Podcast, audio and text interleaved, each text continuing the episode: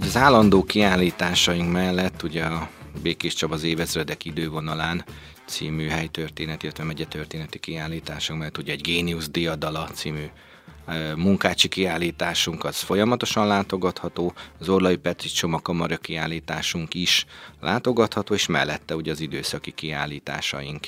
is dübögnek, illetve dübörögnek. Ugye Munkácsi fürdőzik címmel nyitottunk, ez is egy sorozat része, hiszen szeretnénk minden évben a nagy állandó Munkácsi mellett egy olyan kisebb kamarakiállítást csinálni Munkácsiról, vagy Munkácsihoz kapcsolódóan, ami vagy olyan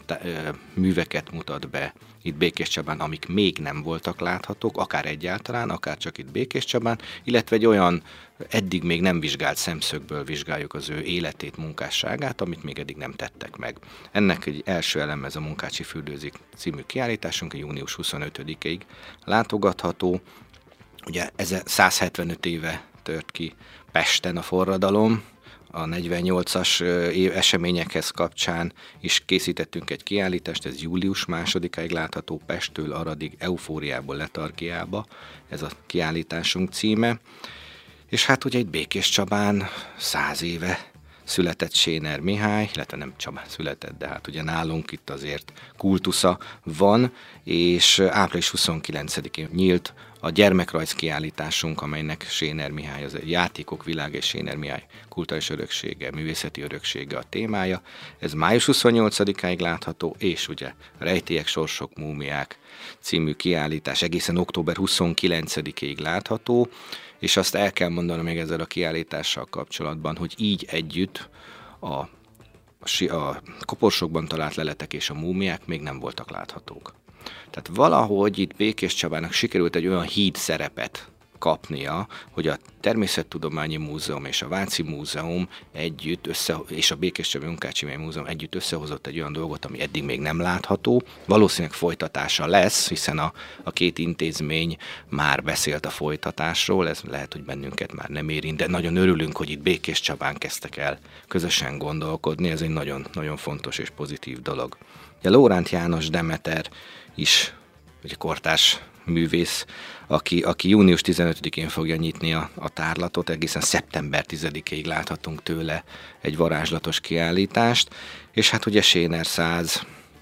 címmel lesz július 13-ától augusztus 27-ig egy kiállítás,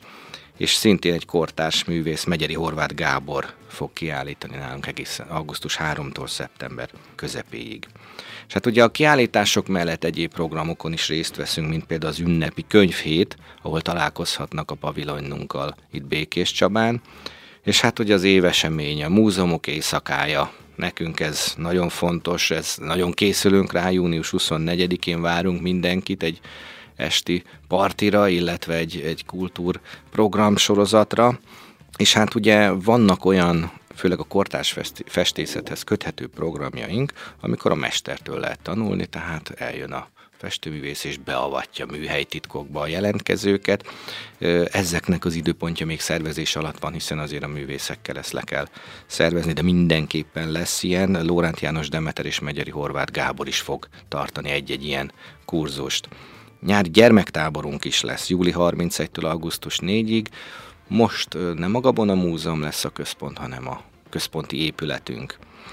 És hát lesz egy fajátékkészítő családi délelőttünk a Séner kiállításhoz, hiszen a ha csak arra gondolunk, hogy Sénernek micsoda kis ott a Szigligeti utcában milyen